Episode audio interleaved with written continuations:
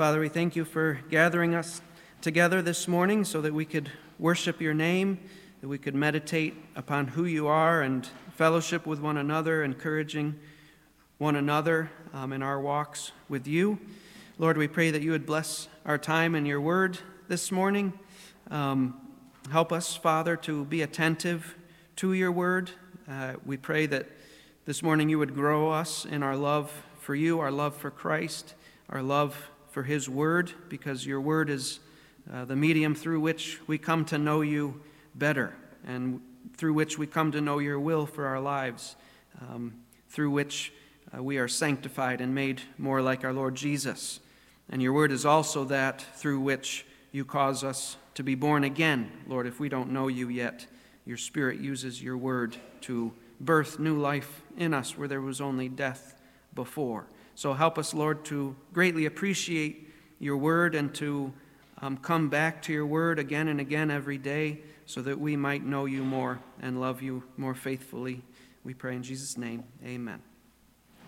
There's no outline this morning. Um, we're just going to kind of do a whirlwind tour through the scriptures. Um, and we're looking at a, a topic in particular as we go through the scriptures. Um, there's a question I wanted to ask you this morning before we begin. If you were forced to choose which portions of scripture would be to you the most exciting, which are the ones that are cliffhanger passages for you, the ones that when you read it, it causes you to creep forward to the edge of your seat. Probably no one here this morning would say that the most heart-stopping passages of Scripture for you are the genealogies.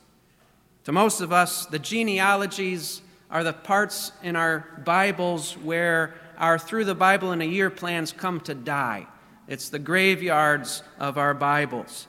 But I want to make the case to you this morning that the genealogies are really the most exciting. They are the white-knuckle passages of the Bible. And I know I have a tall task in convincing you of that, but I want I want to try this morning. I read for us Matthew's Gospel, chapter one, and the opening verse of that chapter, Matthew says, "The record of the genealogy of Jesus the Messiah, the son of David, the son of Abraham." And then we saw how Matthew spent the next sixteen verses running through a list of names leading up to the Lord Jesus Christ. Now, the purpose of Matthew's gospel was evangelistic, like all the gospels were. That's why we often call Matthew, Mark, Luke, and John the evangelists.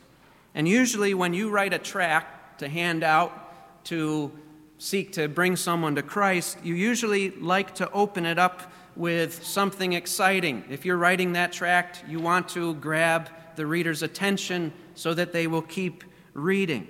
And I think Matthew took that same approach, but his attention grabber was a genealogy. To most of us, that doesn't make any sense. If someone gave you a pamphlet that began with a genealogy, it would immediately go in the trash.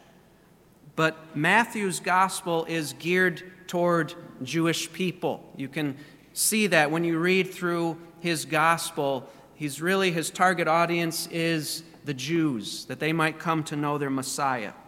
And I want to show you that for him to begin with a genealogy makes perfect sense, that that would be a real attention grabber.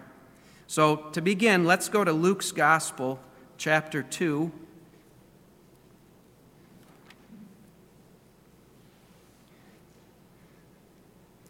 Chapter two tells us about the birth of Christ, and it tells us that after Jesus was born, Mary and Joseph brought him to the temple in order to present him to the Lord in accordance with the law of God. God's law stated that every firstborn child was holy or set apart to the Lord. So they bring Jesus to the temple, and when they're there, an elderly man named Simeon walks in. And verse twenty-five of Luke chapter two describes Simeon as a man who was looking for the consolation of Israel. Looking for the consolation of Israel.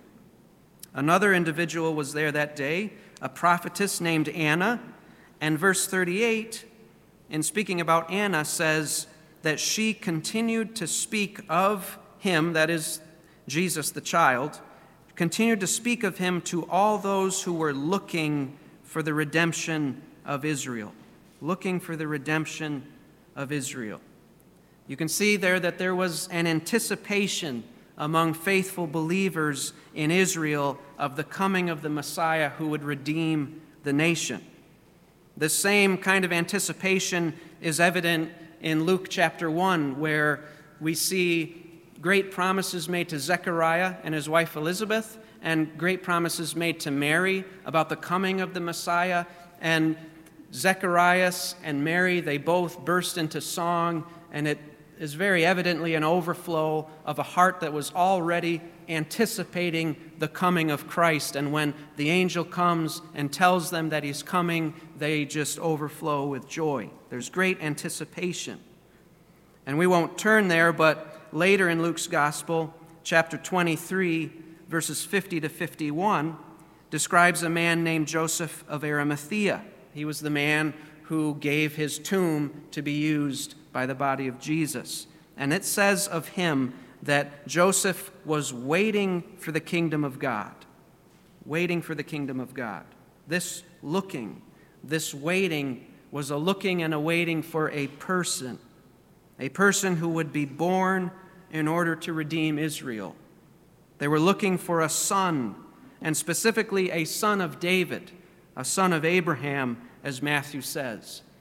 A certain son of Adam, as Luke's gospel, his genealogy says. Now, where did this anticipation come from? This great anticipation that characterized these individuals we saw in Luke.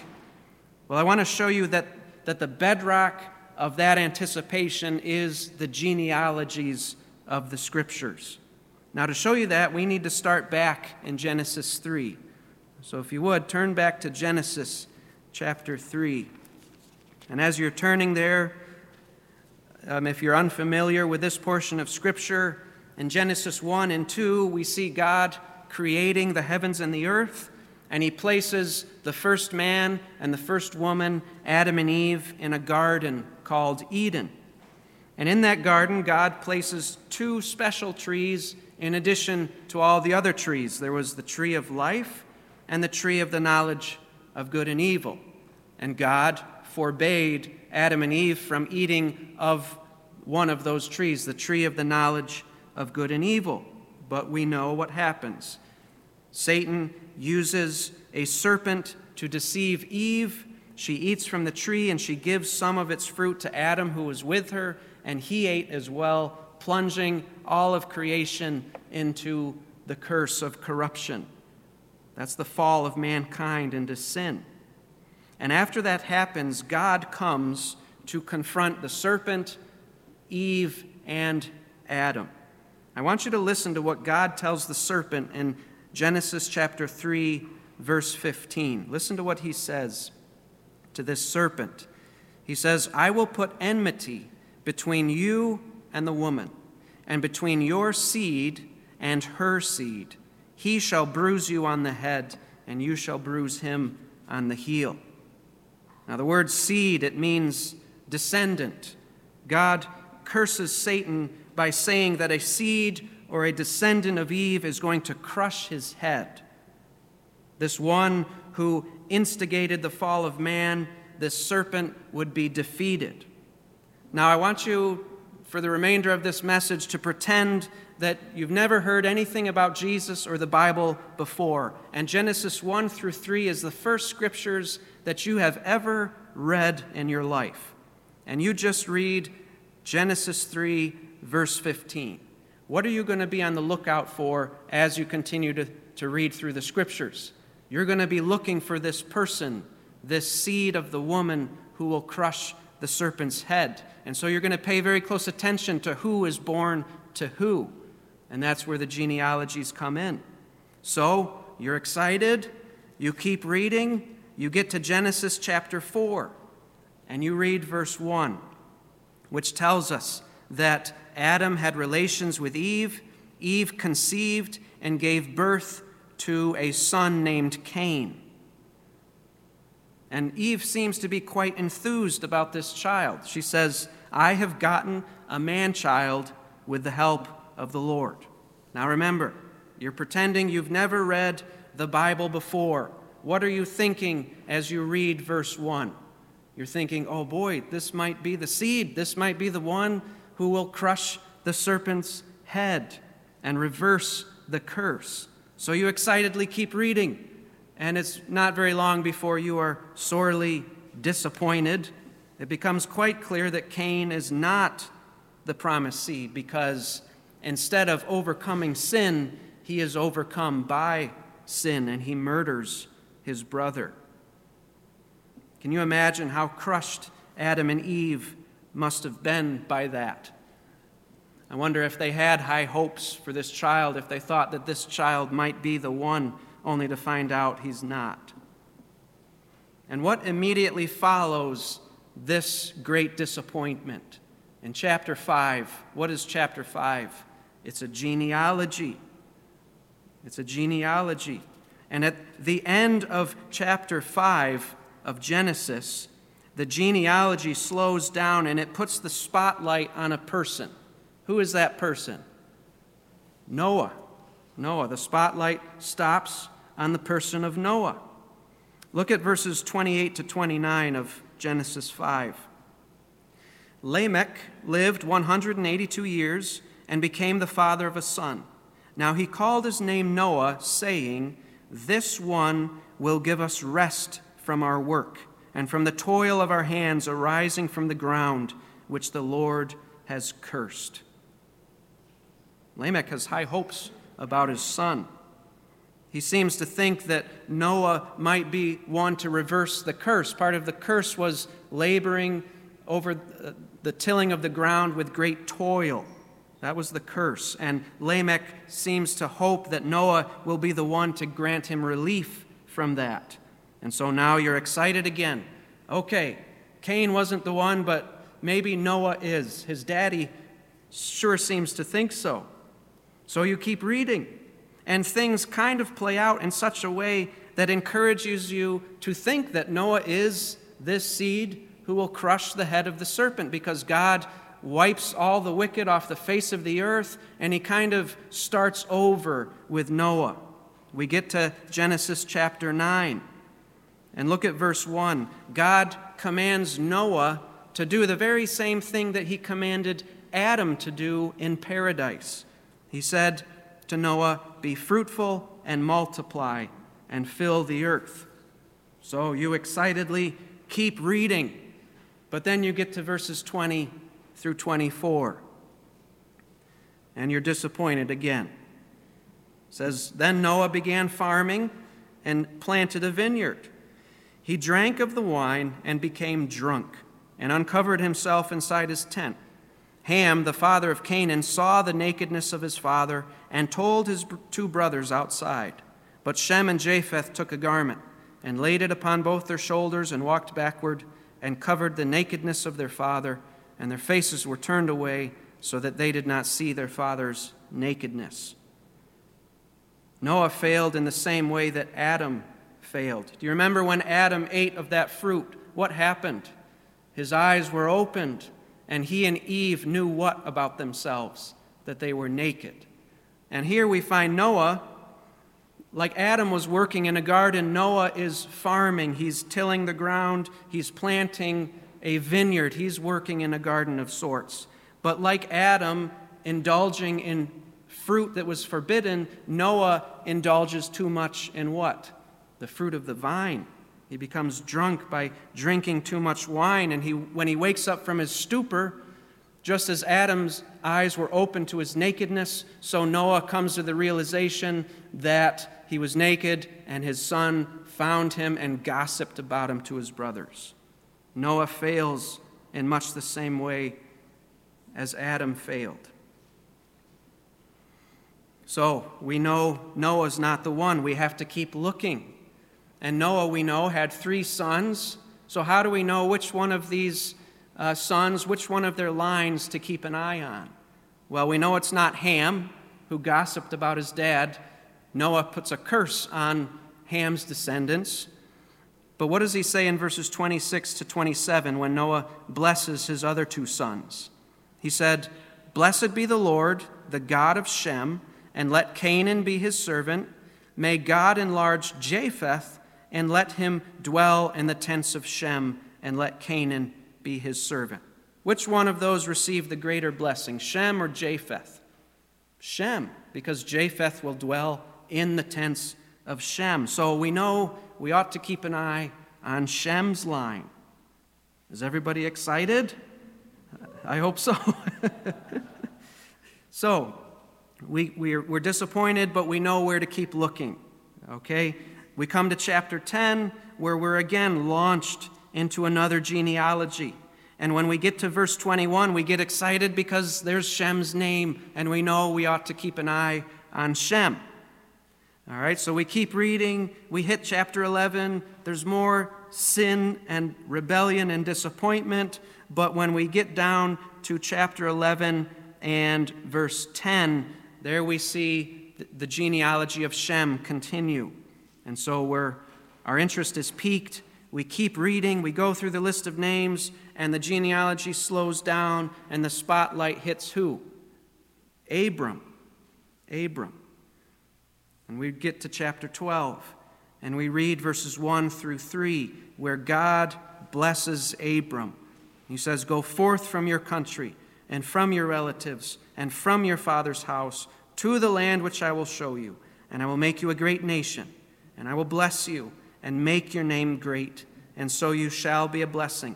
And I will bless those who bless you, and the one who curses you I will curse, and in you all the families of the earth will be blessed." So God gives this incredible curse-reversing type of blessing in chapter twelve. So what are you thinking now?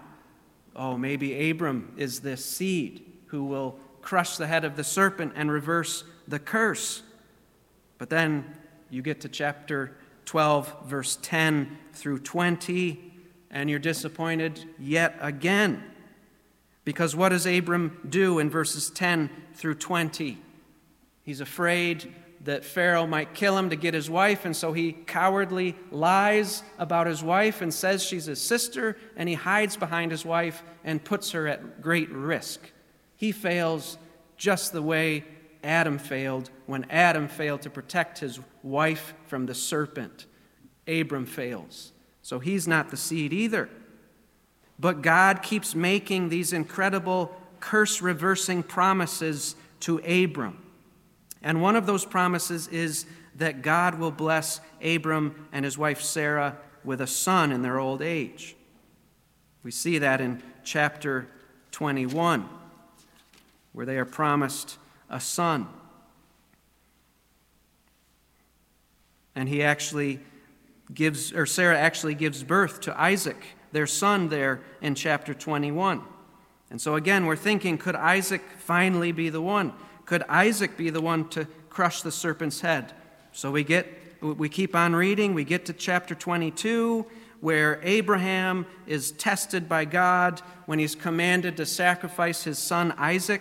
And we see Abraham trust God, and he obediently is about to sacrifice his son, and God stops him. And what does God say to Abram?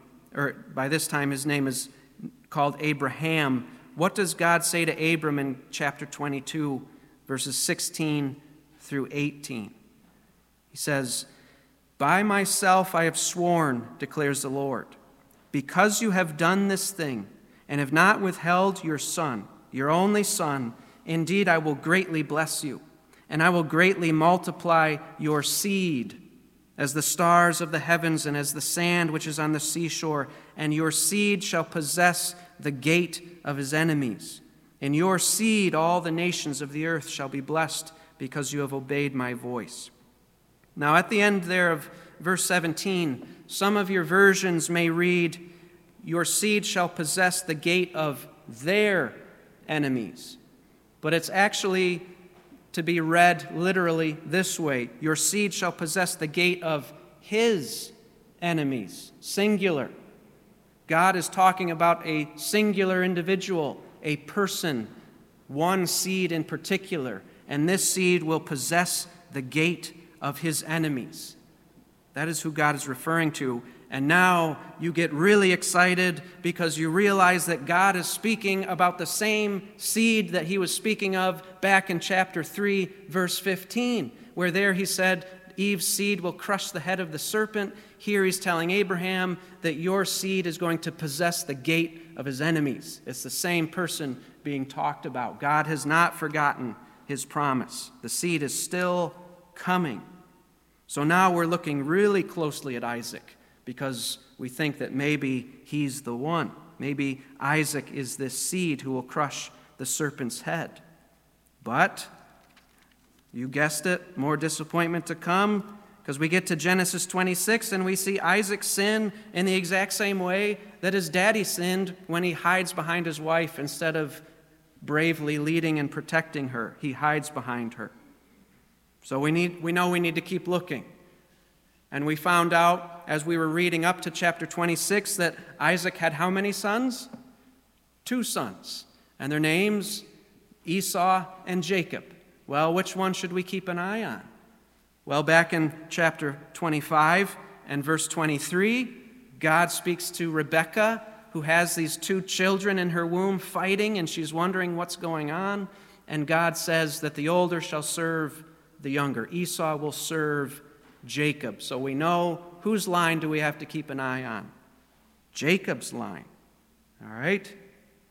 The seed will come through Jacob's line. Jacob would go on to have how, how many sons? Twelve. So things are getting really confusing now. How in the world will I be able to, to keep an eye on where the seed is going to come from? Well, then we get to Genesis forty-nine. Genesis forty-nine. Where Jacob, who's also named Israel, blesses his twelve sons. And in chapter forty-nine, verses eight through twelve, Jacob gives a special blessing to Judah, his son Judah.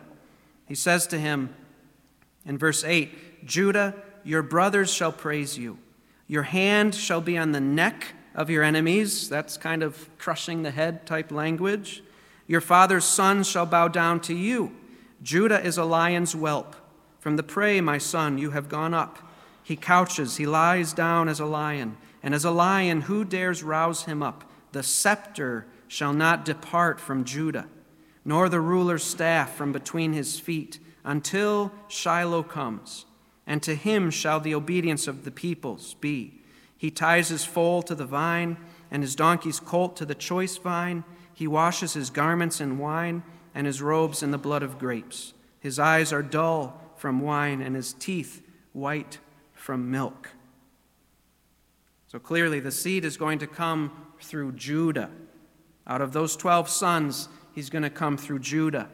And we find out more information about this seed. He's going to be a king, and he's going to rule over the peoples, and he is going to be very prosperous.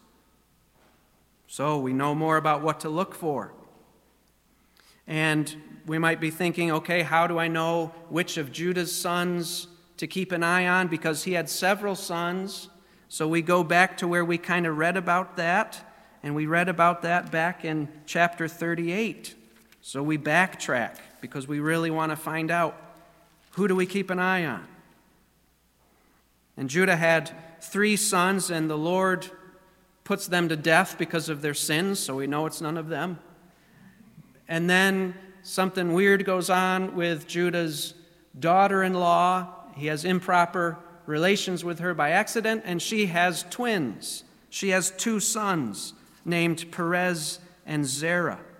And we find the account of that in chapter thirty-eight, verse twenty-eight, where um, Tamar is giving birth to these twins. It says, moreover, it took place while she was giving birth. One put out a hand, and the midwife took and tied a scarlet thread on his hand, saying, this one came out first, because you know it's hard to tell twins apart. Verse twenty-nine, but it came about as he drew back his hand, that behold, his brother came out. Then she said, what a breach you have made for yourself. So he was named Perez. Afterward, his brother came out, who had the scarlet thread in his hand, and he was named Zerah. The, the circumstances of that birth tell you probably I should keep an eye on this Perez fellow because of the unique way in which he elbowed his way out into the world before his brother. So keep an eye on Perez. So we keep reading and we slog our way through a lot more sinning people. And it's painfully obvious that the seed has not yet come. But then we get to the book of Ruth. So you, you keep reading, you go past Deuteronomy and Joshua and Judges, and you come to the book of Ruth. And so you read through the book of Ruth, Ruth, and you get to chapter four, and at the end of chapter four, lo and behold, what do we see? Another genealogy. Time to get excited again. And in verse eighteen, whose name is at the head of this genealogy? It's Perez, the son of Judah that we knew we had to keep an eye on. And who does this genealogy stop at? It stops with David, shining a spotlight on David. We get the feeling that we're getting closer to this seed who will crush the serpent's head and reverse the curse and who will rule the world. So we keep reading and we come to the book of First and Second Samuel where we read about this David. And what do we read about David? We read that he's a man after God's own heart. And when the nation of Israel is being intimidated by a literal giant, Goliath, who everyone is afraid to face, it's David who steps up and does what to this giant? He crushes the giant's head with one throw of his sling, something the seed would do. So we're very excited now. This sounds like it might be, might be him. And then he becomes a king, which we know that this seed will be. He, he will be a king. So we keep reading and we come to Second Samuel seven. Second Samuel seven. And it's there that we know we have to wait a little bit longer because God lets David know, you're not going to be this one that, that I've been talking about and building up to. David is not the seed. Look at Second Samuel chapter seven, verses twelve through sixteen. God tells David, when your days are complete and you lie down with your fathers, I will raise up your seed after you, who will come forth from you, and I will establish his kingdom. He shall build a house for my name, and I will establish the throne of his kingdom forever. I will be a father to him, and he will be a son to me. When he commits iniquity, I will correct him with the rod of men and the strokes of the sons of men. But my loving kindness shall not depart from him, as I took it away from Saul, whom I removed from before you. Your house and your kingdom shall endure before me forever. Your throne shall be established forever. So we've narrowed things down even further, because now we're not only looking for the seed of the woman, we're not only looking for the seed of Abraham or the seed of Judah, we're not we're looking for the seed now of David. And this seed will not only rule, but he will also build a temple for the Lord. So we know even more about what to look for for this coming seed who will crush the serpent's head. He will build a temple. Now let's fast forward again to First Kings, the book of First Kings.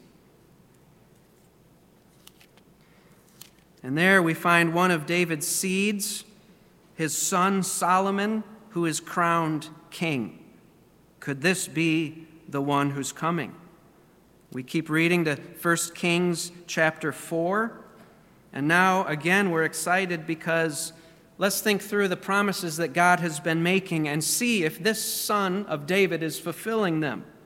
Remember, God promised Abraham that he would have descendants as numerous as the sand on the seashore. Look at chapter four, verse twenty. It says, Judah and Israel were as numerous as the sand that is on the seashore in abundance. They were eating and drinking and rejoicing. It seems that that is coming true under the reign of Solomon.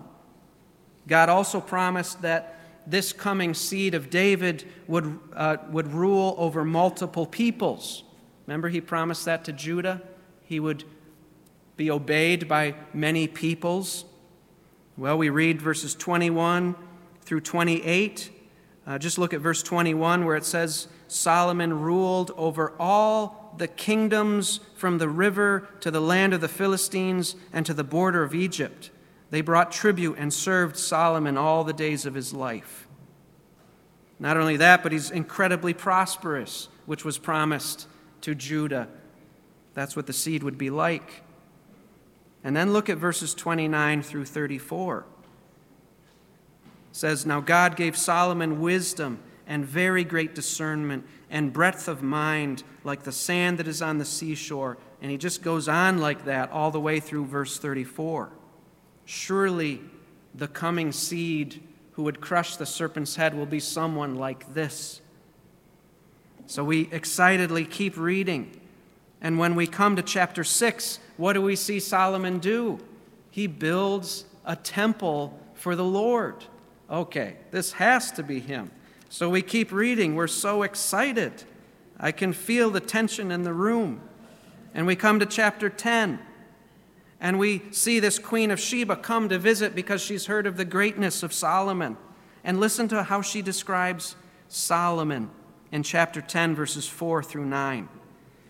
When the Queen of Sheba perceived all the wisdom of Solomon, the house that he had built, the food of his table, the seating of his servants, the attendance of his waiters and their attire, his cupbearers and his stairway by which he went up to the house of the Lord, there was no more spirit in her.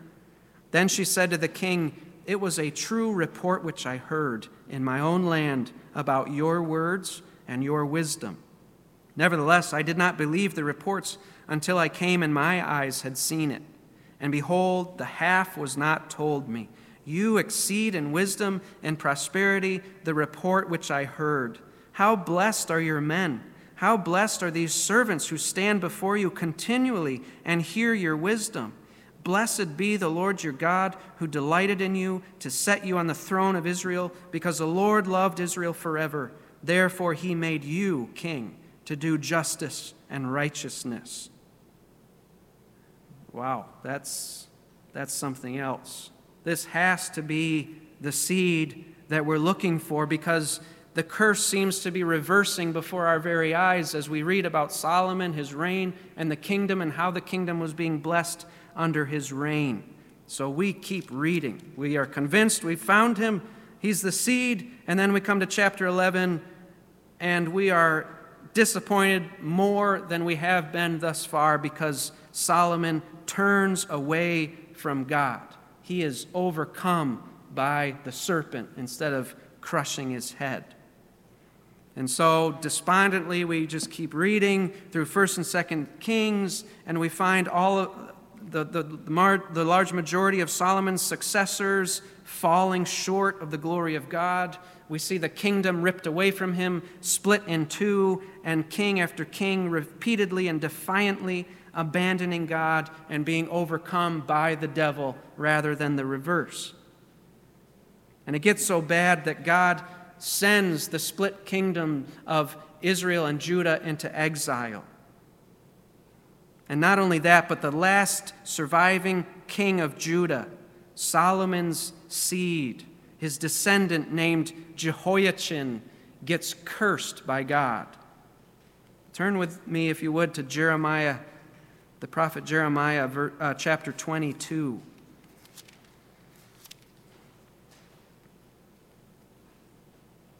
Here God curses Jehoiachin, who's also named Jeconiah and named Coniah. He goes by the name Coniah here in Jeremiah twenty-two. Look with me at verses twenty-four to thirty. As I live, declares the Lord, even though Coniah, this is Jehoiachin, the son of Jehoiakim, king of Judah, even though he were a signet ring on my right hand, yet I would pull you off, and I will give you over into the hand of those who are seeking your life. Yes, into the hand of those whom you dread, even into the hand of Nebuchadnezzar, king of Babylon, and into the hand of the Chaldeans. I will hurl you and your mother who bore you into another country where you were not born, and there you will die. But as for the land to which they desire to return, they will not return to it. Is this man Coniah a despised, shattered jar? Or is he an undesirable vessel? Why have he and his seed been hurled out and cast into a land that they had not known? O land, land, land, hear the word of the Lord. Thus says the Lord, write this man down childless, a man who will not prosper in his days, for no man of his seed will prosper, sitting on the throne of David or ruling again in Judah. Of all the times we've been disappointed as we've traveled through the scriptures, this is the greatest disappointment of all, because it seems like God is not going to fulfill the promise he made in Genesis three, verse fifteen, nor the promise he made to Abraham, nor the promise he made to Judah, nor the promise he made to David. In verse thirty, God said that none of Jehoiachin's seed would sit on the throne of David or rule again in Judah. Verse twenty-four pictures Jehoiachin like a signet ring on God's hand that he pulls off and throws away from himself. What does this mean? Does this mean that the seed will not come after all? That the serpent's head will not be crushed? That the curse will not be lifted? We're very disappointed. One of the last books of the Old Testament to be written was the book of Chronicles, and our English version split that book up into two, First and Second Chronicles. And Chronicles is uh, the most crowded graveyard of your Through the Bible in a Year plans, because you hit Chronicles and it's chapter after chapter of genealogies, and you just throw up your hands and say, clearly I'm not going to be able to do this. But that is the moment of the most excitement, okay? Turn with me to First Chronicles. First Chronicles. This book was written after Judah's exile into Babylon, after the people came back to the promised land. First Chronicles. So you hit First and Second Samuel, First and Second Kings, and you get to First Chronicles. Now, I want you to pretend that you're a Jew coming back from the exile, and you've read the prophet Jeremiah. You know about the curse on Jehoiachin, but now you, you unfurl this new scroll of Chronicles, and you start reading, and your jaw hits the floor when you see genealogies, because up until this point in Scripture, genealogies have always been pointing, shedding more light on the coming seed. And so your palms get sweaty, and you can scarcely get, uh, you're, you're afraid to get your hopes up, but your hopes start rising because you're reading a genealogy here. Despite the curse that you read about in Jeremiah, you start racing through these names. In chapter one, you see Adam and Noah and Shem. In chapter one, verse twenty-seven, you see Abraham. And then you keep reading and you see Isaac. And then you get to chapter two and you see Isaac's son Israel, or Jacob. And you see Jacob's twelve sons. And in chapter two, verse three, you find Judah. And in verse five, you find Perez. And you keep reading and you get to verse fifteen where you find David. And you get to chapter three and you see David's sons listed. And in chapter three, verse ten, you find Solomon. And now you trace Solomon's line, and you get to verse seventeen, where you find Jehoiachin, or as he's named here, Jeconiah, the prisoner. And then you start to read through Jehoiachin's descendants, his seed. And in verse nineteen, you find the name Zerubbabel. And that jumps out to you because Zerubbabel was the governor when people came back out of exile, back to the promised land. Zerubbabel acted as the governor of these returning exiles. And Zerubbabel's name pops up in a couple of the books of minor prophets who ministered at the time of the, the post-exilic period. And those guys are Haggai and Zechariah. They're the ones that mention Zerubbabel. And I want to focus on Haggai because Haggai was used by God to encourage the returning exiles and specifically to encourage Zerubbabel to rebuild what? Anybody remember? The temple. Now that should get your wheels turning because what did God promise David about his seed? That he would build for him a temple.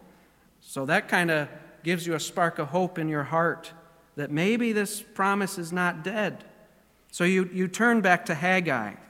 So you, if you're in, looking in your Bibles, Isaiah, Jeremiah, you start flipping through the minor prophets, you hit Jonah and Micah, Nahum, Zephaniah, Haggai. And Haggai chapter two has a few verses I want you to look at. Haggai chapter two, verses twenty to twenty-three. If you hit Zechariah, you went too far. Haggai chapter two, verse twenty. Then the word of the Lord came a second time to Haggai on the twenty-fourth day of the month, saying, "Speak to Zerubbabel, governor of Judah, saying, I am going to shake the heavens and the earth. I will overthrow the thrones of kingdoms and destroy the power of the kingdoms of the nations, and I will overthrow the chariots and their riders, and the horses and their riders will go down, everyone by the sword of another. On that day, declares the Lord of hosts, I will take you, Zerubbabel, son of Shealtiel, my servant, declares the Lord, and I will make you like a signet ring, for I have chosen you, declares the Lord of hosts." Remember God's curse on Jehoiachin? Jehoiachin was the signet ring God yanked off of his hand and threw away. Well, here Zerubbabel is pictured as a signet ring that God puts back on his hand. And you read that, and a wave of relief floods over you because the moment you read that, you realize that the seed of the woman is still coming. God has not canceled his promise. The serpent's head is still going to be crushed. The curse is still going to be lifted, and the seed will come and rule over all the earth, and so you need to keep looking. Now, between the Old and the New Testament, there was a gap of time, about four hundred years, when God was not speaking to the people anymore. It was just a deafening silence that stretched on for four centuries. But despite that long silence, when we hit the Gospels of Matthew and Luke, we find that there is still great anticipation. Zacharias and Elizabeth are looking. Mary is looking. Simeon, Anna, and others at the temple were looking. Joseph of Arimathea was looking, and the seed finally came. The seed of the woman, the seed of Abraham, the seed of David came. Jesus Christ, the King of Kings, finally came. He was born of a virgin, seed of the woman. Jesus came to die on the cross for the sins of his people so that they might be redeemed from the curse that came due to their sin. And Jesus rose from the dead, crushing the head of the serpent, freeing his people from the fear of death that loomed over them because of their sin, and he is coming again to set up his everlasting kingdom, and every vestige of the curse will be driven away. We finally know his name, and we finally know what he has done to save us. Can you imagine the thrill that must have went up Matthew's spine as he got out his parchment and he hovered his pen over the paper and he started writing down these words, "The record of the genealogy of Jesus the Messiah, the son of David, the son of Abraham," because finally the genealogies could stop because the seed of the woman had finally come. And so the question for us this morning is, do you know this seed, Jesus Christ? Are you still enslaved in your sin? Are you still under the rule of the devil?